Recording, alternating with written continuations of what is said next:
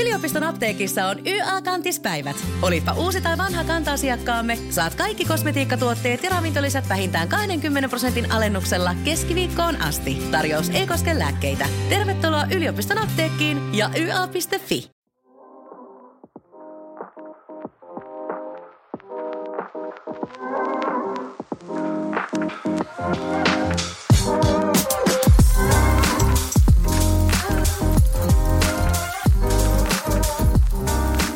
Moi! Mun nimi on Pasi Raassina ja mä oon IAB Finlandin toiminnanjohtaja. IAB järjesti 18.5.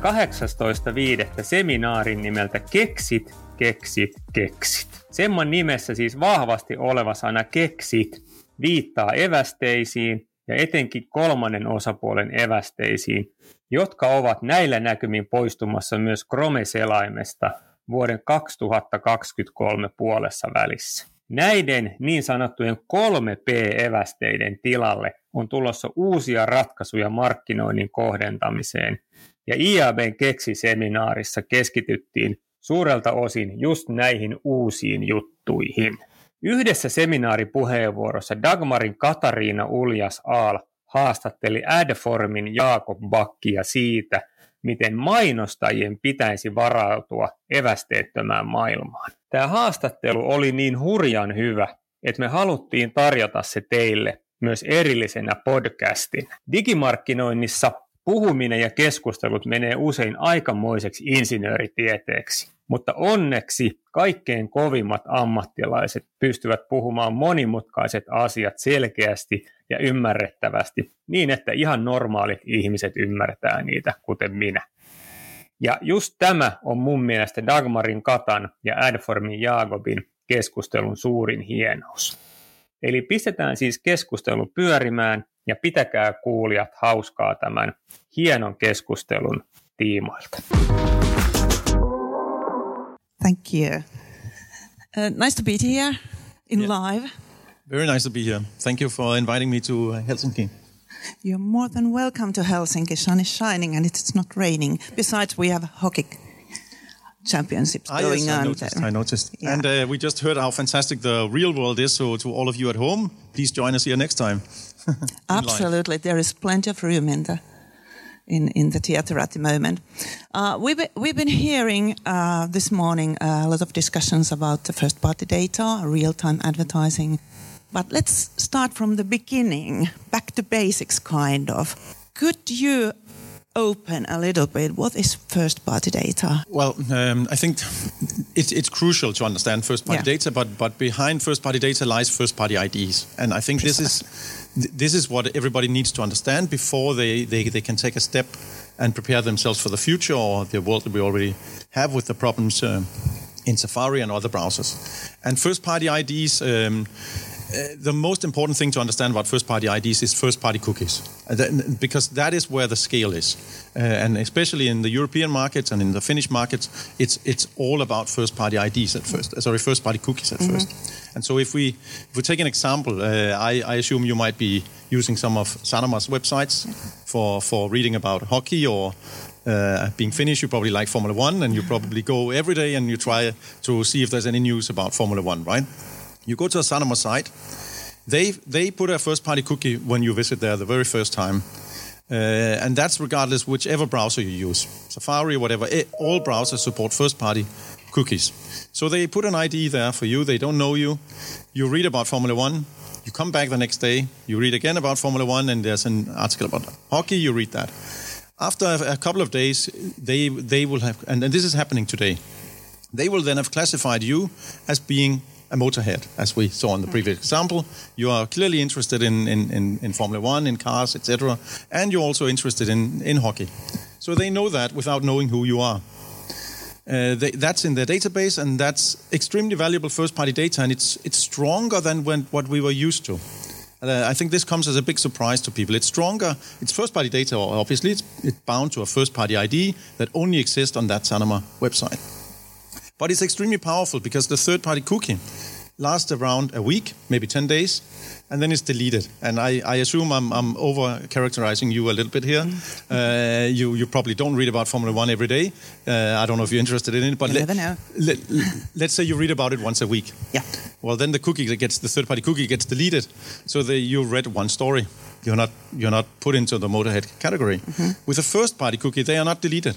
It would be pretty annoying if any browser started deleting first-party cookies, because then it wouldn't be able to remember your login for Facebook and all sorts of stuff. So there's no browser who does that. So that means that after a month of visiting this same Sanoma site, they will have your history for a whole month, and they will know you're interested in, let's say, Formula One or traveling or whatever it might be. That's first-party data, and when it's built in this manner, it's way, way more powerful than what we are used to. And sorry for giving such a long answer. I just want to also elaborate on that people have this conception that third-party cookies are extremely important because they follow people everywhere on the internet. Well, we actually don't go everywhere on the internet. When we look into our data, we're all quite boring, and I'm one of them. I go to two sites every single day. I read my news on the same two sites every single day. There's a business site I also go to, like similar to Financial Times, a Danish one, and I read a few articles there. But the 90% of all the impressions I get on two sites, and we're all more or less the same. Some people only go to one site, and that's where they get 90% of their impressions. So having an ID on that site, or those two, or those three sites, that's the important part. It's not having an ID that also follows you when you go to a weather site once a week, or you go to a cooking site once a month to look up some recipe. That's not important. It's from a media sort of advertising perspective, having first-party IDs on those sites, those two or three sites that each individual goes to, that's the important part. So you are giving your specific details to publishers so they can build the first-party ID for you. Yes. Well, in my example I came with just now, you didn't log in. You're not giving anything. You're just visiting that site. Yep. You're not, from a privacy perspective, you're not that surprised that site learned something about you. I mean, you come back every day, and then they show you more relevant ads. I mean, you go to let's say you are a motorhead, and then you get ads for cars. Of course, that's not something you disliked. Let's say that you do this. And for Sanoma, I think that's a good example. Half of their visitors are like that. Then the other half, they actually log in. They create an account. Mm-hmm. They log in. Well, then Sanoma gets even more data, of course, because then they have an email. They might have an address. Then there's lots of offline sources. They then know that, well, you're female, you're this age group, et cetera, et cetera. So then they have even better data. Mm-hmm. But it's just important to understand in this first-party ID world, first-party data world, they know something about every single visitor. And in 50% of the cases, yes, then there is additional data. Yeah.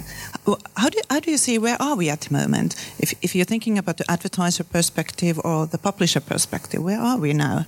Well, how far are we? Yeah, that's a good question. It's been going quite fast, I would say, over the last year. So when I look globally at this, we are very, very far. I mean, the US in particular has really picked up from having relatively few first-party IDs in the bitstream a year ago. Now, I think more than 90% of all big publishers in the US are passing first-party IDs in the bitstream. Countries like Denmark or Sweden, this already happened a year ago, where every single big publisher were passing first-party ID. So in that sense, we're in a good place. There are many publishers who have built up their first-party data based on third-party cookies, so they were using a third-party DMP like Crocs or some DMP like this that is third-party cookie-based. So obviously they have to switch that like Sanoma has done, and so that's still ongoing. But I would say many publishers have done this transformation and is starting to then build up really, really good data sets. Okay, how about the advertisers? The advertisers are not there yet. We also saw that, I think, in the survey. The advertisers are for different reasons. I think they are not yet fully understanding what it is they need to do. And so maybe, I can dive a little bit into that. I mean, I think there's several things they need to do. They need to understand what I was just trying to explain about the first-party IDs. They need to understand that that's the fuel, that's the IDs that are there. once you understand how they work and what they are and what all the different publishers use and that they are siloed, etc., then you need to, as an advertiser, to understand, well, where do I find my data in the future or right now for all the Safari users? Where do I find that? Talk to the media agencies and the publishers to figure out who has that data that fits my Motorhead audience, for example. And then the other thing that they need to do is, of course, everything I explained about Sanoma and their first-party cookies and their logged-in IDs, it's exactly the same on the advertiser side. So let's take... what could be the railroad? Let's take the Finnish railroads. I don't know what they're called, but they have a lot of visitors, obviously, who go in and look up, some trips, etc. They don't know them, yet they do have a first-party ID for them. They certainly have a CMS system that will be setting a first-party ID, remembering that user every time he or she comes back. But there's probably also a way you can log in. I don't know if they have that, or Finnair will have that for as an example, right? You log in then because you are a member of the loyalty program, Oneworld, I think it is, of Finnair Plus. You log in, and then they have another ID, which is this loyalty card ID, and those IDs is just the same as over on the publisher side. And what the advertisers need to do is they need to connect those. They need to when I or you see an ad over on Sanoma for Finnair, you click it, you need to transfer that ID over on the Finnair side, link it up with your own first-party cookie over there if it's an anonymous visitor or the CM ID if you know the user, and then you suddenly have attribution again, for example. I mean, that's the sort of steps that advertisers need to take, but first they need to understand first-party IDs. I mean, and that is one of the gaps I see at the moment. Yeah. Big question to understand and gather the data. Can you give any kind of advices to FMCG advertisers who don't have such many loyalty groups or they don't have registered customers as much as, for example, Finnair or railroad companies? Yeah, and I think for all, even the ones who do have that data, I think they are focusing way too much on their own first-party data, their own, the ones they know. Mm. I really think, when you as a... Well, that type of that type of advertisers. Well, they have such big marketing budgets that it's only a fraction that they can spend on the people they know, even if they manage to connect that very well. So, I would say it's the most important for them is just to understand the publisher first-party IDs and use those. Understand the publisher's first-party data and use that to reach those people that their target groups, and to use IDs for simple things like frequency capping. I mean, frequency capping, you don't need to do it across, as I said, because we all just visit 2 or 3 sites. Yeah. So if you just frequency cap based on those IDs on each site, you are in a great place. If you then could do attribution, well, that's the sort of stuff I would solve first, because it's also the easiest to solve before trying to go through the part about linking my IDs, which is also possible. Yeah, and Ilari will be telling that a little bit more later. We are all investing a lot to technologies to build up the first-party IDs. How can we know that this is future-proof? How do we know it? We are doing right decision. How do we validate our decision-making? First-party IDs are not going away. I mean, it's what the internet is built on. It's very similar to. I mean, it's emails, etc. That's has always been allowed for companies to have data about their users, whether you're a publisher or whether you're an advertiser, and to use that and process it and to pass it to others who then process it. The problem is then with the GDPR or like the pop-ups, etc. If you pass it to 100 or 1,000 companies, and they do all sorts of different things. How do you get consent for that and all sort of that stuff? So the future-proofing part when it comes to regulation is not that difficult. It's not a problem to ask for consent for, let's say, 20 companies. The problem that is there in the TCF is it's too many things, it's too many purposes. So that's sort of the challenge. But there is no fundamental problem in first-party IDs. Mm-hmm. First-party cookies, as I explained, are not going away either. They are essential to any browser having a good experience. I mean, no browser is going to remove that, because then suddenly the internet breaks and you can't use shop in Amazon or whatever. Yeah. So very unlikely that these sort of things will go away. Yeah, true. We've been talking about the publisher and advertiser side. How do you see what's the role of the agency in this whole ecosystem in the future?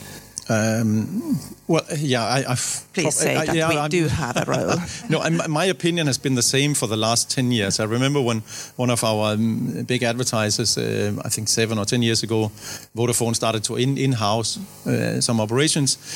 I didn't fully understand it because I've always seen it. The industry we are in has always become more complex and ever and changing. And the cookies going away is no different. The digital out of home we just heard about, the contextual possibilities, all these things. It just keeps on coming. And so I don't see how you as a brand, of course you can try and some succeed in doing this without an agency. But there's one of the other problems is retention of people. I mean, in an agency, one of the big problems is people coming in, staying there for 2 years, wanting to do other stuff, more strategic stuff, and then moving out. And that's an even bigger problem over on the advertiser side, to try and manage this sort of flow of people in and out, etc. So, in short, the agencies, I think, they are just as important as always. But of course, the role is always changing a bit. And I think agencies has to be, on this topic, for example, have to also step up a bit and be more savvy, because that's what they're supposed to help the advertisers with. Yeah, you're right. And as Jonne already said in the previous presentation, it's continuous learning and talent development. So, but good news is that we are not going back to Stone Age of internet measurement and targeting, thanks to first party. That's certainly how. Well, we already see that. I mean, it was a question mark maybe a year ago if it would ever take off in the US. But I mean, we could already see it. 1.5 years ago in certain countries that we now have as many first-party IDs as third-party cookies, and in some countries like Denmark and Sweden, in Adform, we almost trade every day the same amount of impressions based on first-party IDs as we trade impressions on third-party cookies. So actually. We are there, I would say. I mean, it's there are many countries that are not that far. Unfortunately, Finland included, but I mean that is not so strange. And because you have a slightly quite a lower percentage of cookieless users, and so it hasn't been as urgent as in some other countries. And we can be very fast when we decided to go. Looking at the survey that Patrick presented, I mean, the one topic that did pop up was that Finnish advertisers feel that the advertising data should be stored and processed within the EU. So, I mean, from your perspective, I mean, how should people feel about the US platforms working with US platforms? That's a difficult question. I mean, so obviously, I mean, in several countries, I think 5 different countries in Europe, the data protection agencies went out more or less exactly at the same time and said that Google Analytics cannot be used because it's transferring personal data to the US, to Google, which the US intelligence agencies have access to. And that is against sort of a fundamental right for European citizens that they cannot be spied on by outside intelligence services. Obviously, it would look relatively obvious that there would be another Privacy Shield agreement as we had before, and in principle, I mean, the Biden together with, I think, Ursula said that they agreed on that coming at some point. The problem is just that this is a fundamental right in the European, and that's also why the previous Privacy Shield agreement was invalidated again. So I believe there will be an agreement. The problem is just, will it be in 3 months or in 6 months or 9 months, and will it be overturned again? I mean, this is maybe not a problem for, let's say, Finnair, for example. Or, I mean, many advertisers can just say, okay, well, we're going to wait and see if there's any fines giving out, etc. But if you're a bank, of course, or a telco, you have you play by different rules, and you have to be, I mean, as white as snow. And so you are in a problem then. You cannot use Google Analytics, but it's not restricted to Google Analytics. It's, of course, exactly the same with, a DSP, or Google's DSP, which also gets cookie data and personal data. So it's a difficult one to answer. I would say the answer is different for how regulated you are and how clean you want to be, because, I mean, clearly it's illegal right now. But will it change, and when will it change? I mean, I can't answer that. But you elaborated well. There was actually one more question coming from the audience, and I think we just have time for it. And I'm looking at Mira because she's very strict with this. Thumbs up. How does an advertiser or how should an advertiser separate a good ID vendor from a not so good? That's one of the problems we've seen with the publishers in the past. They thought they needed to choose some sort of ID, and it was really important that they chose the right one. Well, there isn't a right one. There isn't any sort of, silver bullet solution. And as I explained with Sanoma, it's not important. I mean, just use your own siloed ID. Don't go through hell and fire to try and link it with other IDs. It's going to be really, really hard. We haven't seen any country, even in Germany, where they have the NetID succeed on that. And so it's the same for the advertisers. If you choose some ID solution, well, is Sanoma using it? No, they're not. Take the IDs you already have and use a platform that can link them with the IDs that is relevant for you over on Sanoma's side, on wherever you advertise, right? I mean, that's the important part. It's finding technology that can link your IDs, not finding some silver bullet ID because it doesn't exist. So in the end, it sounds like we're moving from something that we've had, and now the point is also to try to create something new and not just recreate the past, right? Yeah. Cool. Thank you so much for joining.